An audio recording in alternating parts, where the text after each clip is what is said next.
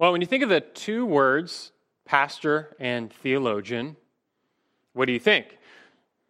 And you know that before the modern era, these two words used to be synonymous. You'd think the same thing, the same guy, pastor, theologian, same person. They were one and the same. The, func- the pastor functioned like a pastor. He preached the word, visited the sick, counseled, and all that. But he also functioned like a theologian. He studied the word at a high level. He was conversant with theology. He didn't know everything, but nothing was way over his head. And it used to be where men entered the pastorate knowing it was an intellectual endeavor. You were going to have to think. And from this atmosphere came some intellectual giants like Jonathan Edwards, who's regarded as one of the, the greatest intellectual minds to ever come from America in general as a, a pastor theologian. But over time, things changed. The role of the pastor as the defender of the faith, the guardian of the truth, the master of theology changed. And a specialization took place, which in a sense is not always bad, but you know, theologians, they moved out of the church and into universities. The training of pastors and theologians moved outside the church into seminaries. And so a bifurcation of pastors and theologians took place where they're no longer the same guy. They're, they're separate, like pastors over here, theologians over there. And that's only continuing today. It's quite extreme, the separation between the church leader and uh, the theologian, the, the person who knows the word and doctrine and, and truth. Today it's extreme. If you're a local church pastor, even if you've written a bunch of books, the theological world won't take you seriously at all. Unless you have a THD or a PhD, you're, you're, you're worth nothing. You can't contribute. An example is like John MacArthur, actually has a, uh, I think it's an honorary PhD, but he's written hundreds of books. But in the world of even Christian academia, it doesn't count. It's like no, nothing he says really counts because he's not a theologian. He's just a pastor. It doesn't count. And on the flip side, you have some of the greatest theologians of our day, but they're not worth their weight in salt pastorally, like actually helping real people with real problems and spiritual growth. They're not pastors. They go to seminary because they don't want to be pastors per se. They still want to learn and minister the, the truth, but they're not pastorally minded. There's just separation between the pastor and the theologian, or the church leader in general, and the one who knows the word and knows doctrine. And so the rift between local church leadership and the knowledge of doctrine is only widened. And so just think for the pastor today, or for the church leader today, what's the job description? How do most people view the job? What's, what's expected? And in many churches, the pastor's job, well, he gives some talks, but he manages programs, he oversees projects, he provides some direction for the church. And many guys are brought in, plain and simple, just to grow the church, just to add numbers, to build the church. But the pastorate is no longer viewed as an intellectual calling. I mean, how much doctrine do you really need to know to build the church, to attract people, to fill the house? There are other ways of doing that. And so like we expect the pastor to know like you know a bit more than the people, but he doesn't need to be a theologian. It's not like he needs to be an expert or anything. That's a real problem though. The pastor, teacher, or church leader should never be divorced from the theologian. And church leaders absolutely must possess a strong knowledge of the Word of God. It's just part and parcel with their role. And their role is not just a manager of problems or a director of programs, but their, their, their role is ministers of the word for the salvation of the lost, for the sanctification of the saved. And so you can't do that apart from the word of God. And so leaders in the church should be or aspire to be experts, you know, as, as far as you can get, an expert in the word of God. And also, on top of all this, you know, just given the challenges of our day, where the church is being challenged intellectually and morally, strong leadership is required.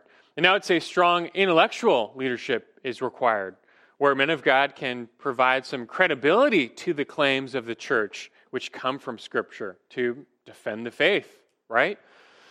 But most pastors and church leaders, they're not equipped to provide such leadership. It seems like they don't even have a lot of these answers.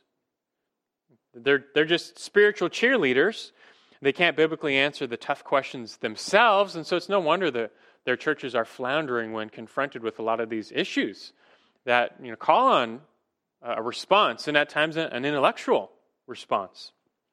Not, I don't know about you, but I find it a bit discouraging when you hear a pastor say, like, well, I don't need to know theology. It's not my job to be a theologian, coming from a pastor.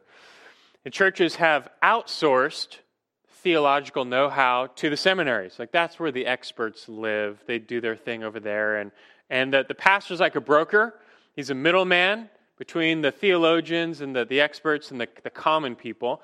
And he has to know like, just enough to, to you know, feed them a little bit of the, the higher level stuff, but he doesn't have to know it all that well himself. He's just kind of a middleman.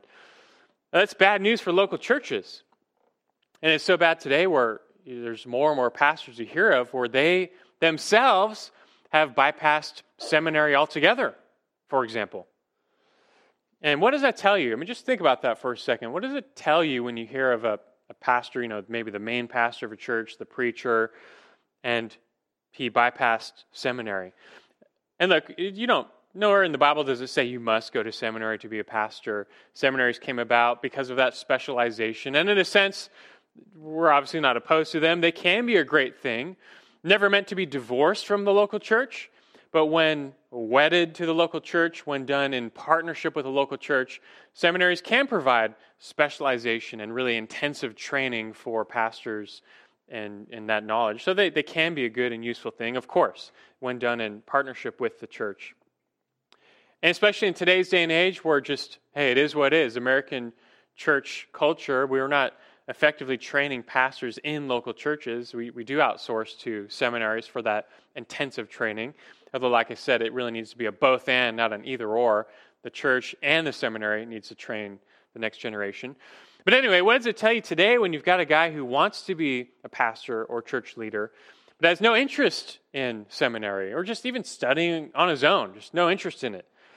And what does he think he's getting into? What job description did he read where he thought that would be a good idea?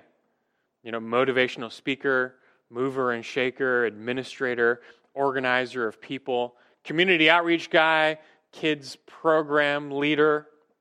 I mean, it, I guess you don't need seminary for any of that. So if that's all he's signing up for, I guess it could be okay. But I mean, you don't need seminary to be an engaging, you know, funny and popular speaker. But when you go back to, as we've been studying in this biblical leadership series, that the biblical picture of the leader in the church and the mission of leadership and how vital the ministry of the word is to that mission of making disciples and building up the church, you would, it would be almost unthinkable to go into that untrained. And if there's access to a higher level training today, as there is in seminaries, why wouldn't you jump at the opportunity like, oh, uh, this is what I want to do? I want to partake in the mission of the church, which uh, the ministry of the word is essential to that mission. Here's a place I can go for intensive training in addition to my local church. Well, I'm going to do that. Would you really want to visit a doctor who didn't go to medical school or a lawyer who didn't go to law school?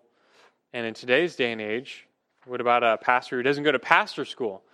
I've known a few who were truly self equipped and they were a cut above. And a guy, you know, taught himself Greek and Hebrew just by himself. He knew more theology than any of you or me. Church history, he just read and read and read. He was, you know, he seminary was kind of pointless for him. He did it by himself, and praise God. So it's not like, like I said, you have to go to seminary. He actually was a lawyer who became a pastor. Um, tell you the type of guy he was. But in general, you know, it's just, well, I'm going to go there and get that training. Anyway, this divide, though, between church leadership and just doctrine, knowledge of doctrine, knowledge of the word, that, that rift, that's not to the benefit of the local church, but it's to the detriment and even the downfall.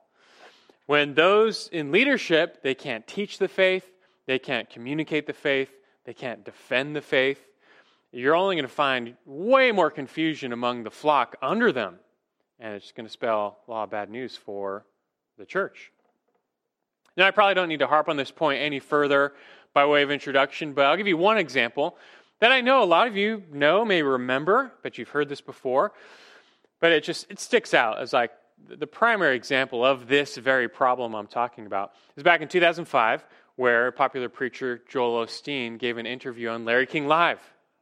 Who remembers? You know, you guys remember this interview? He's pastor of the largest church in America.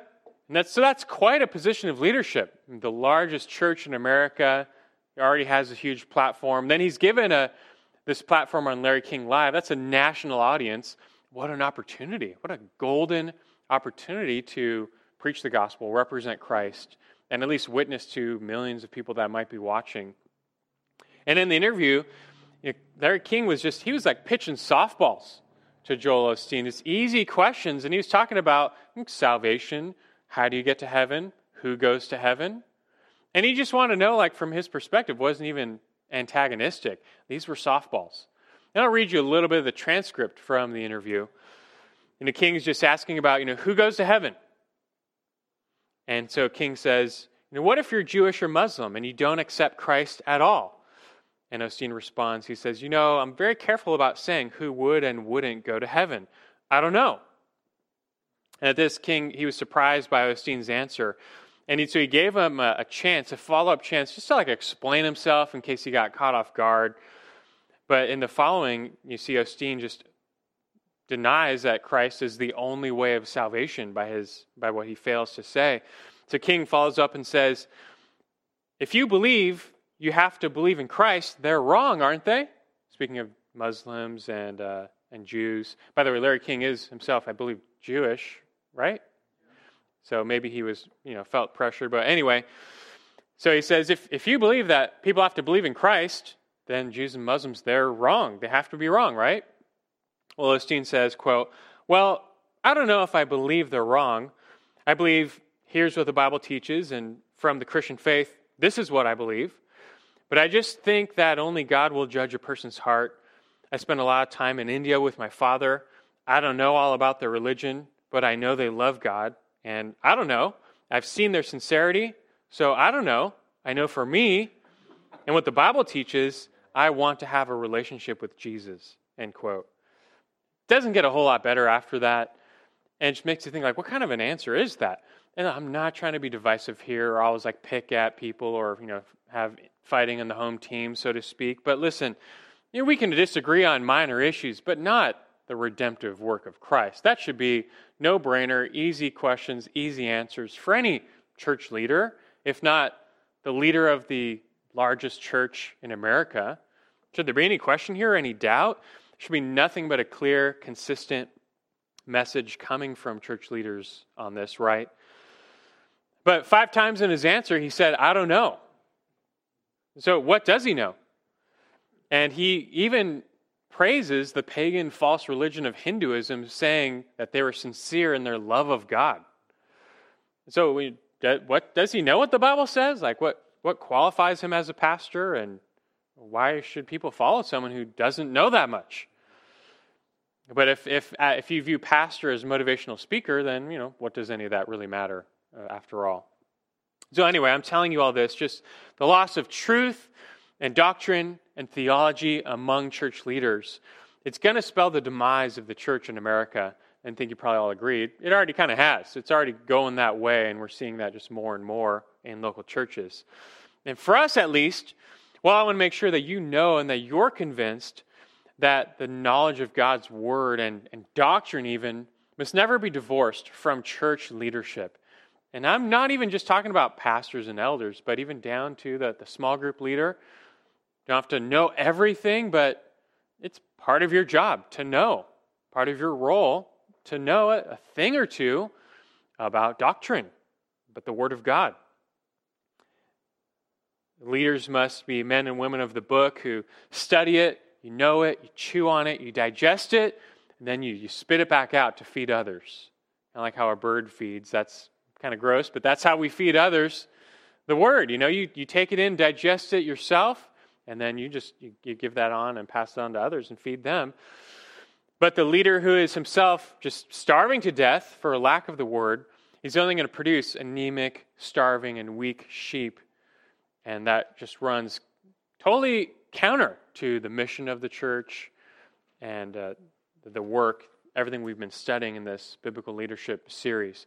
So, without much further ado, we want to study now tonight the doctrine of biblical leadership. This is technically, I think, now our lesson nine in this series, and this will be the doctrine of biblical leadership. And after setting the character and the qualities, I wanted this to be a little compendium. You'll see how they fit together as we go on. But another essential uh, mark of the biblical leader, a point of preparation, the doctrine of biblical leadership. And just to start briefly, defining doctrine, someone want to help? Just basic, real simple. How would you define the word doctrine? Yeah, there you go. Simple enough. You know, doctrine does, doesn't have to be complicated or, or scary. It's just really what the Bible says about any given topic, any given subject. You put all that teaching together and you have formed a doctrine. Everything the Bible says about the deity of Christ, well, you put all that together and you, you formulate the doctrine of the deity of Christ. So it's, it's simple enough. And so I'm going to be using the term doctrine quite a bit tonight, but what is that really but just a, a knowledge of the Bible? To know doctrine just means you know the Bible and you know what it says in part and in whole, and given topics and subtopics, you just have a knowledge of the word in various areas. That's all we really mean by that. And so when we, we're talking about the doctrine of biblical leadership, really just talking about the handle on the word of God that the leader has. You've got to have a, a good handle on it and all it says. But we'll, more specifically, though, we'll try and ask and answer three questions tonight to learn about the doctrine of biblical leadership. First, you know, why does the biblical leader need to know doctrine? Why does the biblical leader need to know doctrine? And look, I, I know I kind of already gave a lot of this away in the introduction, but still, I'll ask that question to you if you can help me out. Just think about maybe things, some, some of the things we didn't mention, but what are some reasons you can come up with in your mind as to why, even specifically, the biblical leader must know doctrine? Think about the role of the church leader. Why is it essential for that person to know the word? Just flesh it out with me a little bit.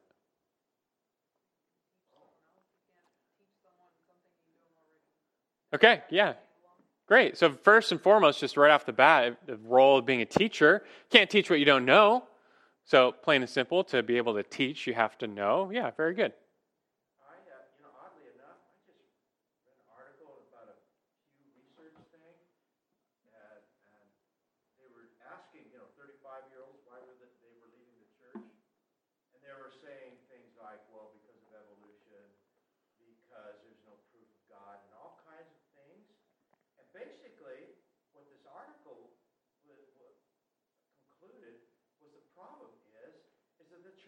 I mean, there are answers to all that stuff.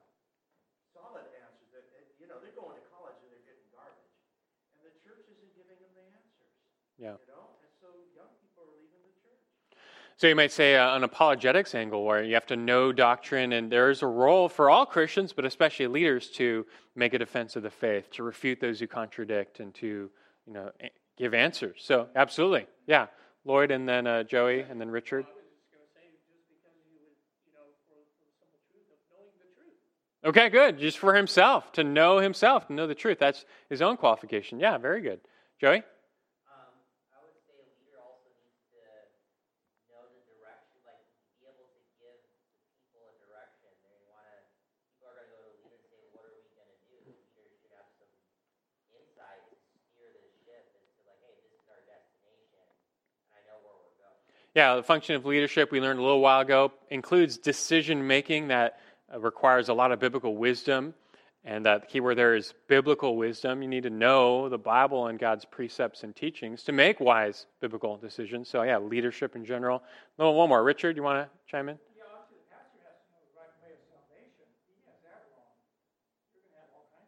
Okay, yeah, there you go. Another fundamental is just knowing the gospel, that, that the role of making disciples. If you don't know the word, the doctrine of salvation, how can you, how can you make disciples? You, you can't. So, yeah, all good answers. To keep it kind of simple, I'm going to give you the two, two primary answers. Why must the biblical leader know doctrine? And they're, they're big enough to cover all that you guys said. The first, the biblical leader must know doctrine to feed the sheep. and all that entails to feed the sheep. And the sheep are notoriously bad at finding food. They have great difficulty finding green pasture by themselves, finding streams of water by themselves. You could have a flock, and there could be green pastures just a mile away, or a little stream just over that hill, and on their own, they, they might never find it. So, if you're going to sustain a large flock of sheep, you're going to have to feed them. Any sheep flock or any flock of size, you're going to have to do the work to feed them, to lead them to water and to food for them to thrive. And the same is really true spiritually with the flock of God. God has given the church pastors, teachers, and leaders to help feed the people the word of God so that by it they may grow. Like Christ said in Matthew 4 4, you know, man shall not live on bread alone, but on every word that proceeds from the, the, uh, the mouth of God.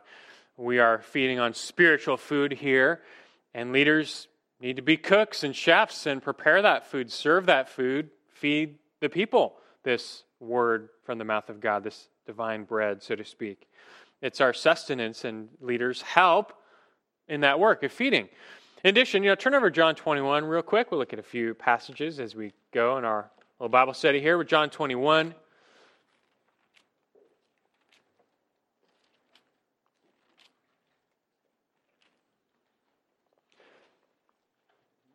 This is after the resurrection, Jesus appearing to the disciples and talking to Peter. I'll read and ask a few questions. John 21, 15 through 17. It says, So when they had finished breakfast, Jesus said to Simon Peter, Simon, son of John, do you love me more than these? He said to him, Yes, Lord, you know that I love you. He said to them, Tend my lambs. He said to him again a second time, Simon, son of John, do you love me? He said to him, Yes, Lord, you know that I love you. He said to him, Shepherd my sheep. He said to him the third time, Simon, son of John, do you love me? Peter was grieved because he said to him the third time, Do you love me? And he said to him, Lord, you know all things. You know that I love you. Jesus said to him, Tend my sheep. So, real quick here, what's the context in this discussion between Jesus and Peter? What happened before? Okay, betrayal. Peter blew it, denied Christ. This is Jesus doing what? what? What's Christ's goal here in asking these questions? What's he trying to do with Peter? Trying to restore him and prepare him for okay, a life of ministry. He will be the leader of the church.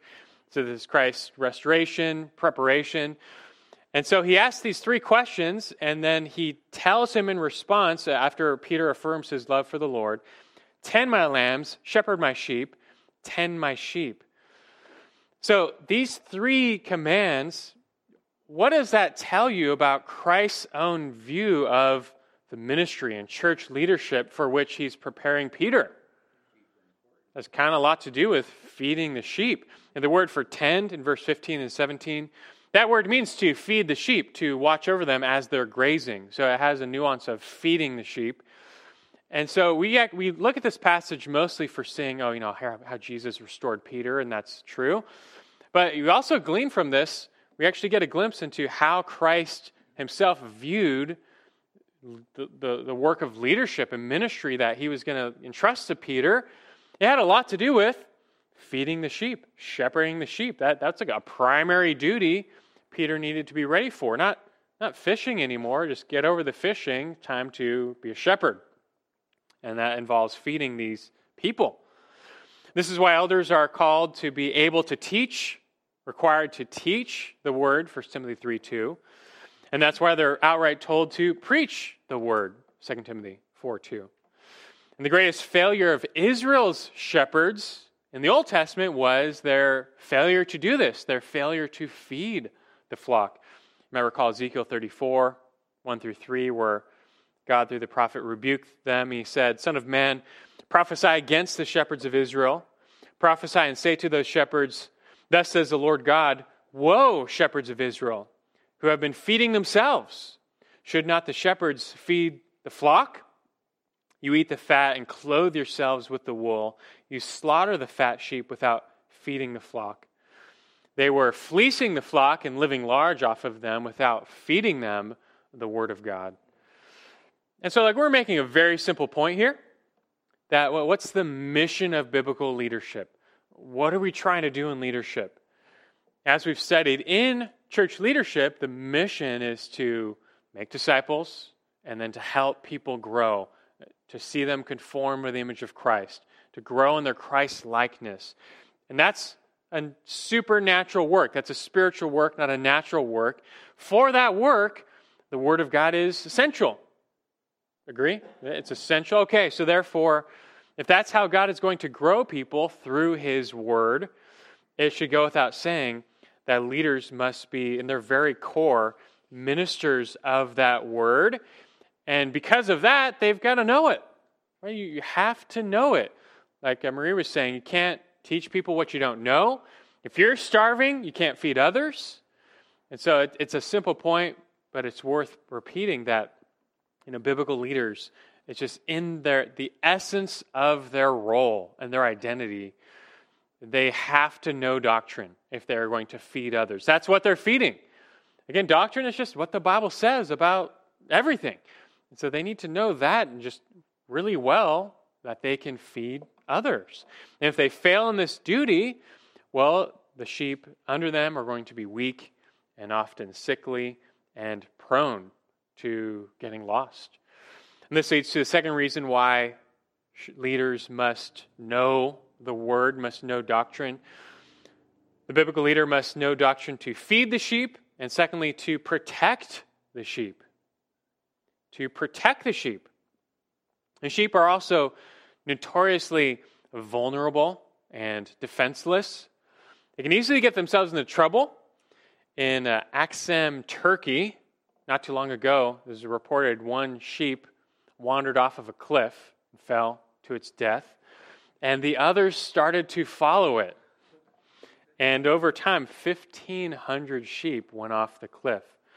Only 450 died, though. So this is a true story, but the first 450 fell and formed like a fluffy cushion. And the rest kind of bounced off of them and survived. But it's still not good odds. It's one in three. You're not making it over that cliff. It's bad news for the sheep. So sheep just get themselves into trouble, and they're also easy prey. When you think about it, God gave them essentially no natural defense, right? No speed, no claws, no teeth. They're white. Like the opposite of camouflage. Like you can just pick them out in a green field. They have they've got nothing. They can be taken down by an animal half their size. And I guess their only defense is statistics, meaning there's just a lot of them. So chances are you'll survive. Like if that guy gets eaten, you survived. That's not good news for the sheep, though, just playing the statistics game.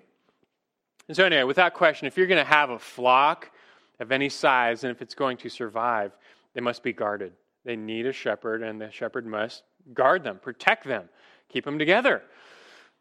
And again, the same goes for the church the flock of God. It needs protection.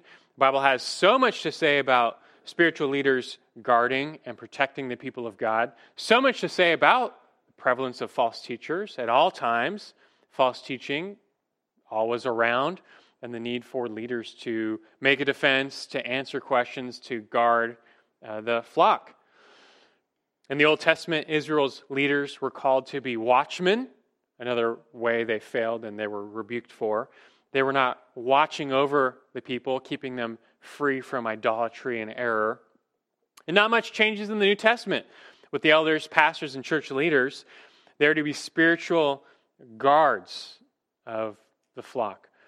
I want you to turn now to Acts 20, 28 through 31. Acts 20.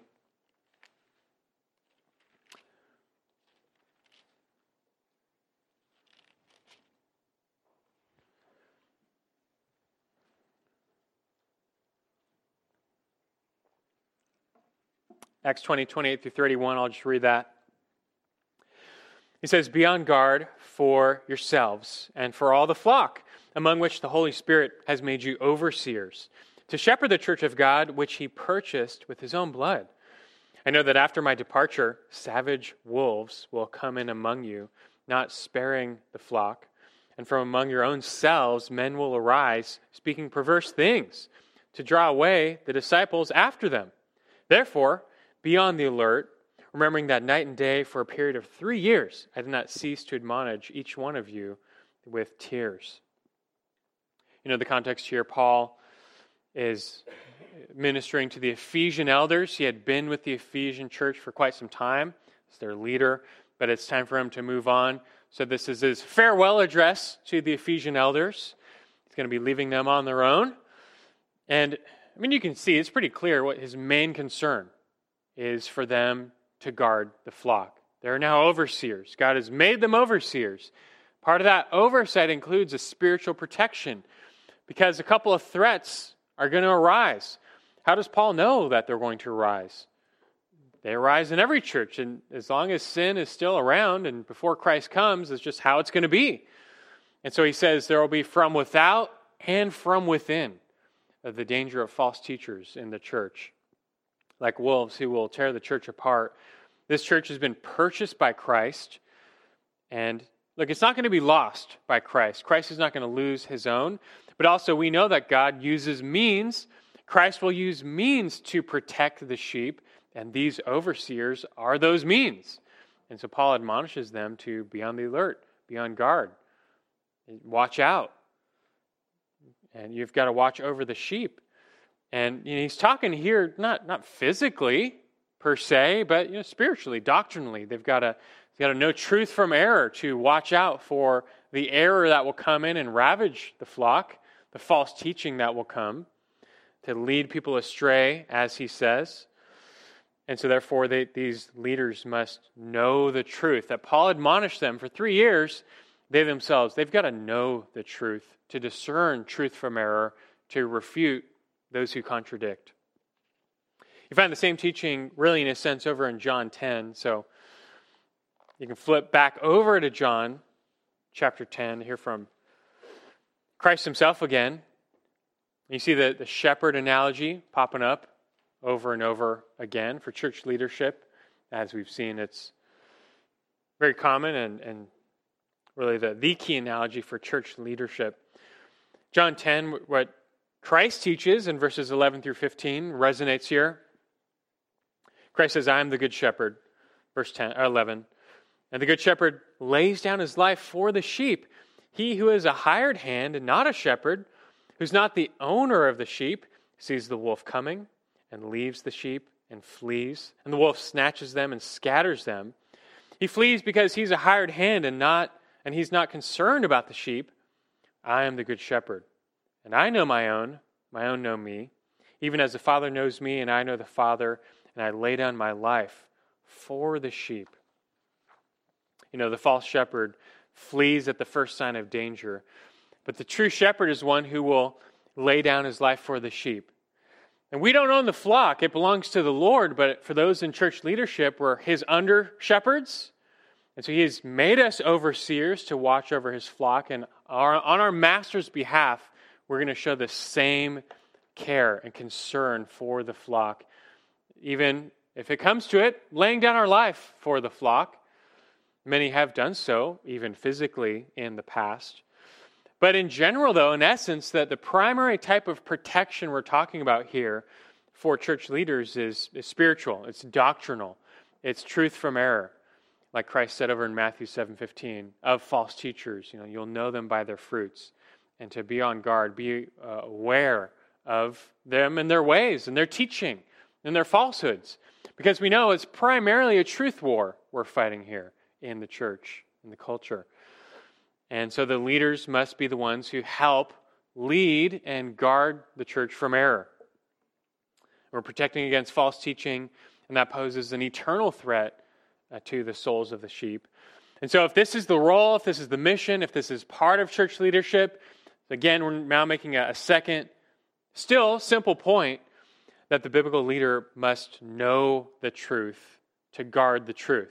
If you don't know doctrine, how can you identify false doctrine? If you don't know the Word of God really well, how can you tell when that person in that Bible study starts you know, spouting off some teaching yeah, it kind of sounds wrong. We don't really know. Like, how can you put a stop to that? Maybe he's teaching outright heresy. If you don't know better, what's to stop that person from really carrying people away?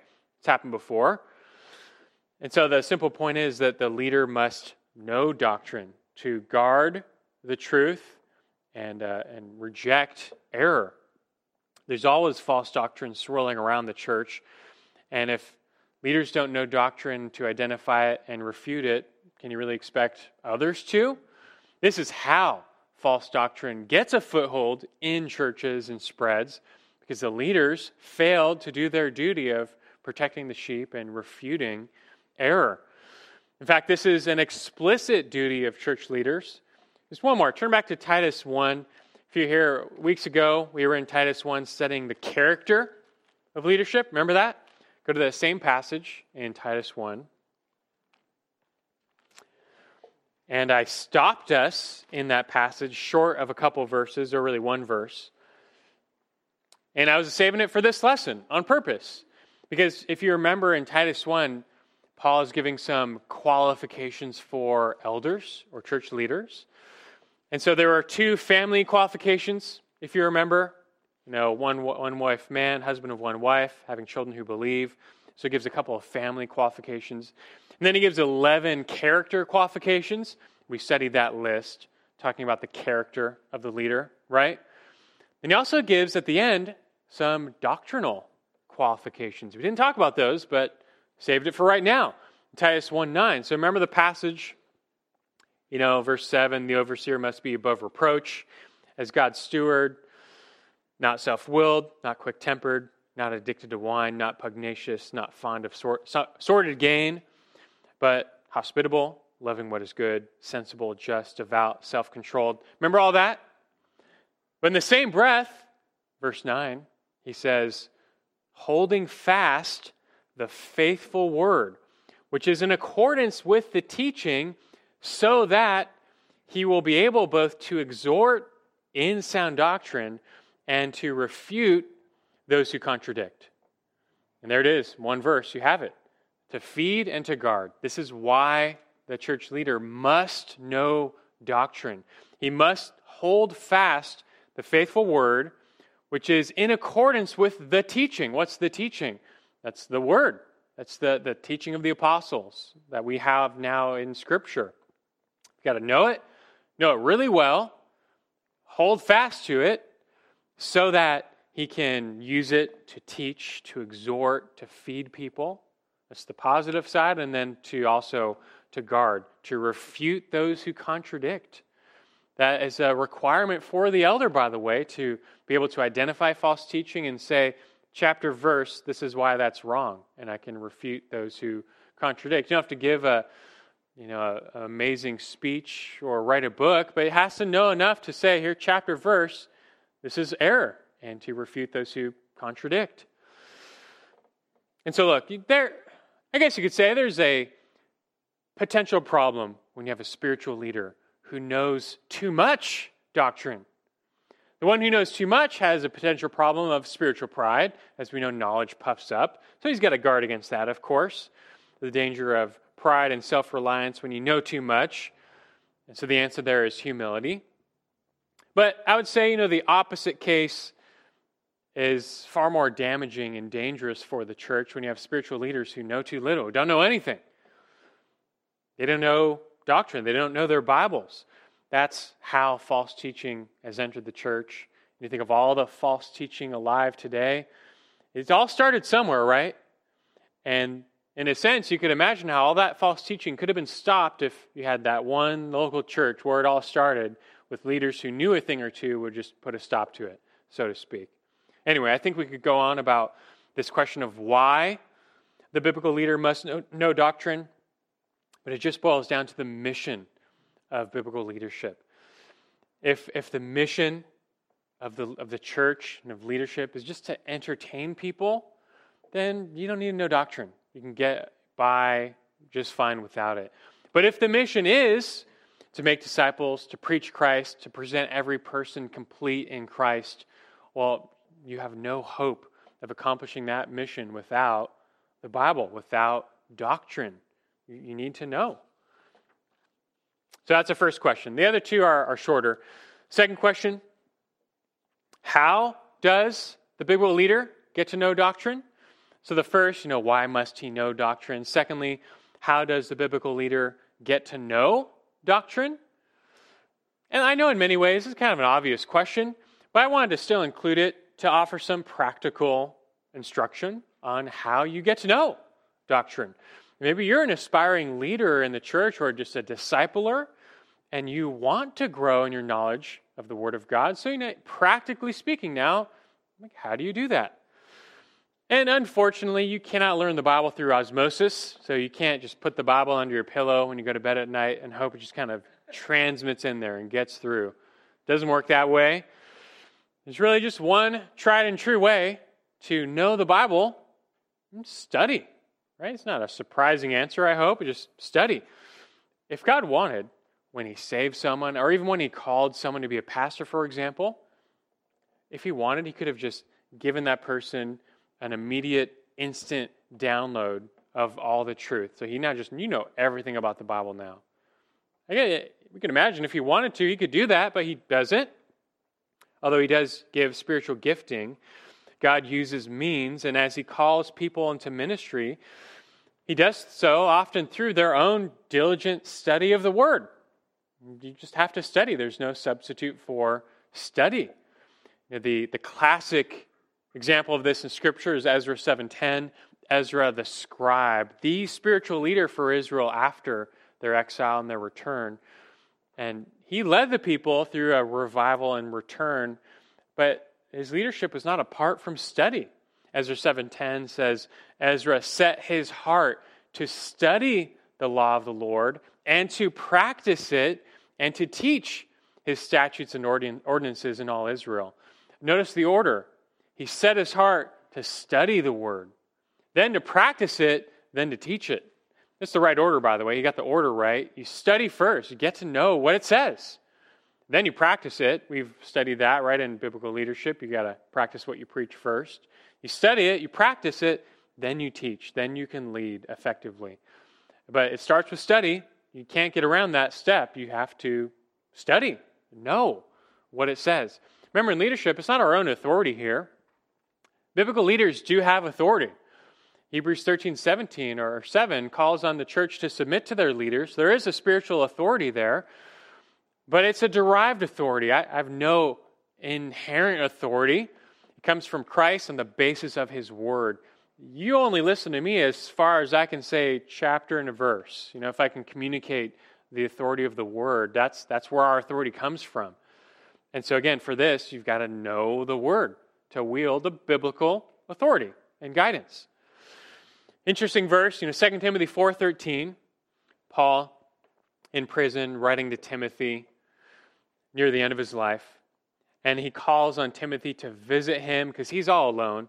So he says in 2 Timothy 4:13, "When you come, bring the cloak which I left at Troas with Carpus and the books, especially the parchments."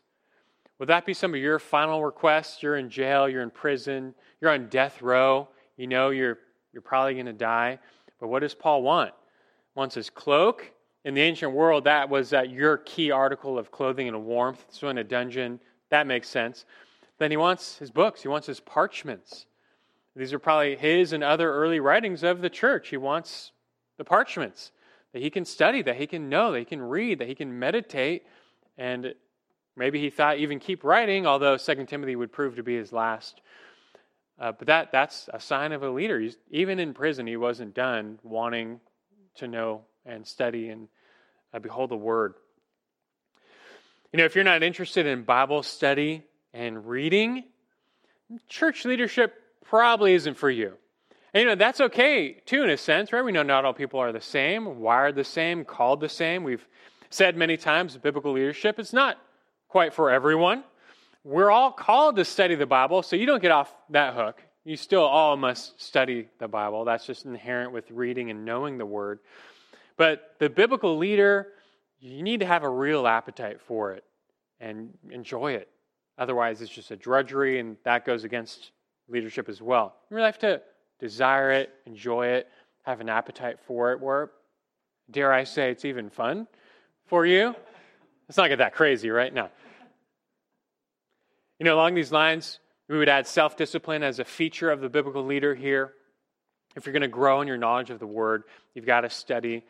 And that requires diligence and discipline over just yourself. Like I'm gonna, it's time. I'm gonna sit down, buckle up, and just it's time to study the Bible here. No distractions. Like it's just just got to do it.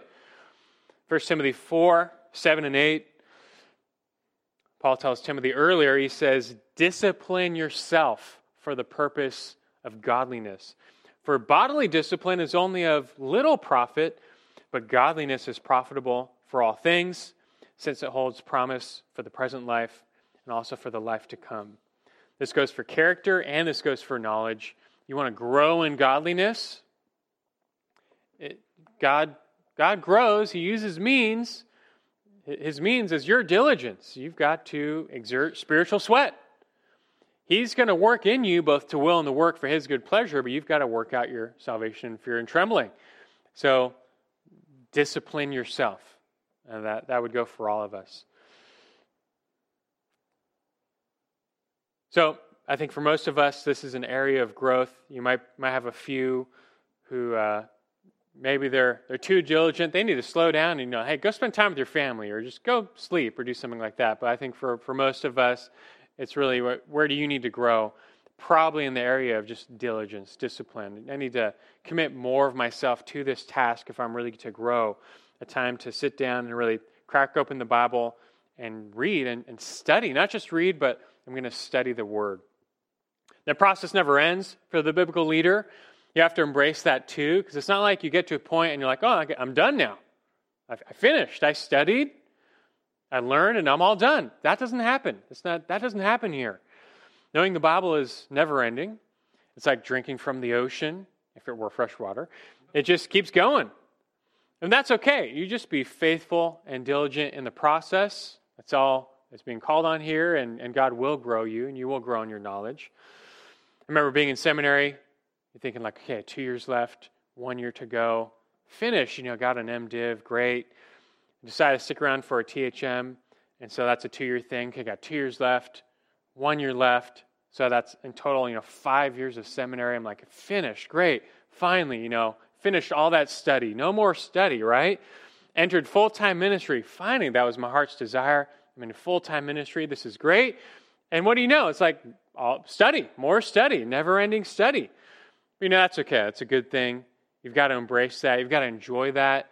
That's not all there is, because again, we're in the people business. This is ministry, it's a means to an end. We know that. But you still can't get around that first step. Study the law of the Lord, practice it, then teach it. You can't skip step one. You have to understand that and, and step up to that. Along these lines, I can add just a few practical tips on studying the Bible, studying doctrine. And these are might be paltry to you, but I'll still throw them in here. Some practical tips on studying the Bible. It's common wisdom, right? Find the best place. You guys know that, but when you have a choice, you're going to want to pick an environment that's most conducive to study for you. And that's it's subjective, but whatever works for you. Alone, isolated, in a Starbucks, in a crowd, whatever works for you. Create a, a study nest or a study closet, just a place where you can effectively study, uh, free from distractions. For me, here in the church office, noise doesn't bug me. So, all the construction and the bathroom work, no big deal. Smell does bug me. So, when they laid the epoxy floors, like, I'm out of here. That day I had to go. It was just it was a little too much. Anyway, just find the best place, environment for you that's conducive to real study, free from distractions. Along those lines, find the best time. This is common sense, right? But Ephesians 5:16 says, "Make the most of your time because the days are evil." Just redeem the time. Not all times of the day are created equal for study. So part of discipline is managing your schedule saying no to certain things, to, to create time for study. Whether it's morning or evening, that's up to you. Just prioritize a time. If you're a morning person or an evening person, I was always and still am a night owl. So, you know, back in seminary, I don't do this anymore, thankfully, but back in seminary, it's that second wind, that 1 a.m. to 3 a.m. They get that second wind, and I'm off to the races. I was got my second wind. But morning, though, I'm dead. Just forget it. Just I'm a, not a morning person. Anyway, you got to prioritize your time. If you don't run your time, your time will run away. Guys, I made that up. Isn't that that's amazing? Like I was so proud of that. I'm sure someone said that before. I was writing my notes. I'm like, that's that's pretty good. I just got to write that down. So I got one. Finally, if you don't run your time, your time will run away. I'm sure someone said that before, but I was just proud of that. Anyway, you know, John Wesley, he would ride horseback 50 to 90 miles a day as an itinerant preacher. Horseback 50 to 90 miles a day. And on horseback, he'd be reading and studying, have all of his books, his little knapsack, and he'd be reading and studying on horseback. That's redeeming the time. That's study.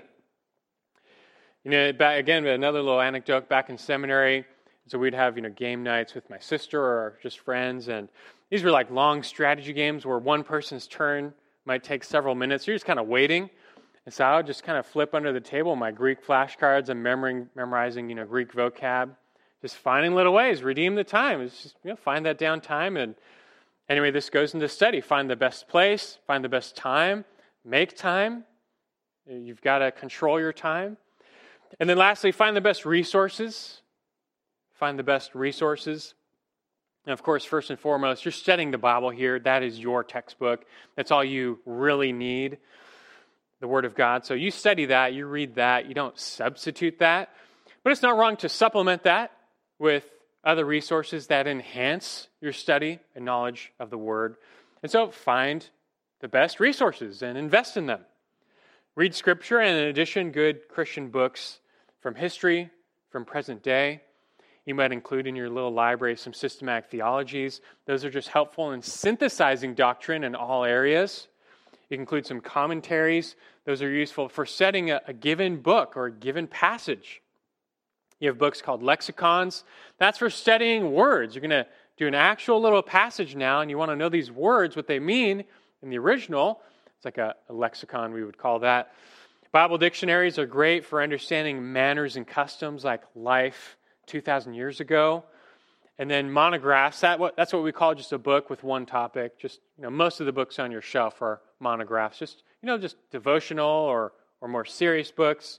You find the good ones and you, you read them. And discriminate. It's better to read one good book a month than just three or four whatever books. Just read something worth reading and then read it. And read critically. Have a, a notebook, have a pen, write questions, write notes. If you see a word you don't know, look it up. It's fast today, like dictionary.com, get an app. You can do it real fast, but it's okay to still learn. You guys are all out of school, I think, but it's, it's okay to still be learning. You should be, we all are. And so just you have to embrace, in a sense, a student life for life. Because are we not all students of the Word as Christians now for the rest of our lives? So you've, you've never left school. You're still in school. And uh, have some steady time, and God will bless that. Now, just to finish kind of along these lines, we'll, we'll briefly address one last question here. You know, what doctrine must the biblical leader know? We've asked why the leader must know doctrine, how to get to know doctrine. Last, and there's another little practical question, but what doctrine must the biblical leader know? One simple answer is more than your sheep. Right? At the very least, know more than your sheep. And that's actually, there's a lot of truth to that which is why I always find that children's ministry and youth ministry, they're great first stops for the young teacher.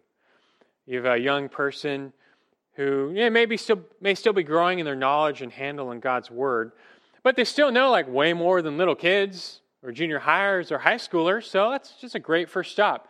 Because like you'll never know everything. And so if that's your requirement for being a teacher or leader, we're all disqualified. But it's just a great first stop. Jump in children's ministry. You're presenting just bite sized truths to their minds anyway. And, uh, as you're growing in your knowledge. And even still, it's never wrong to say as a leader, like, you know, I don't know. Let me get back to you on that.